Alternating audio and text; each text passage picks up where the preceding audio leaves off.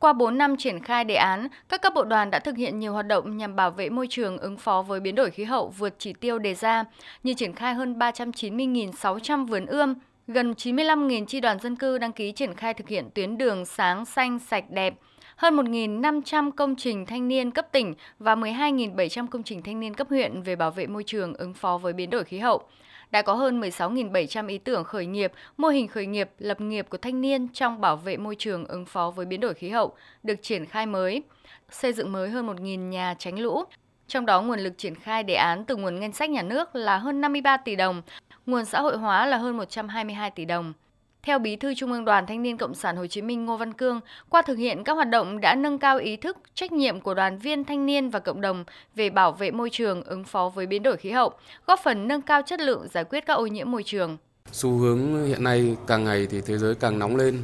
Như chúng ta thấy có những thực tế là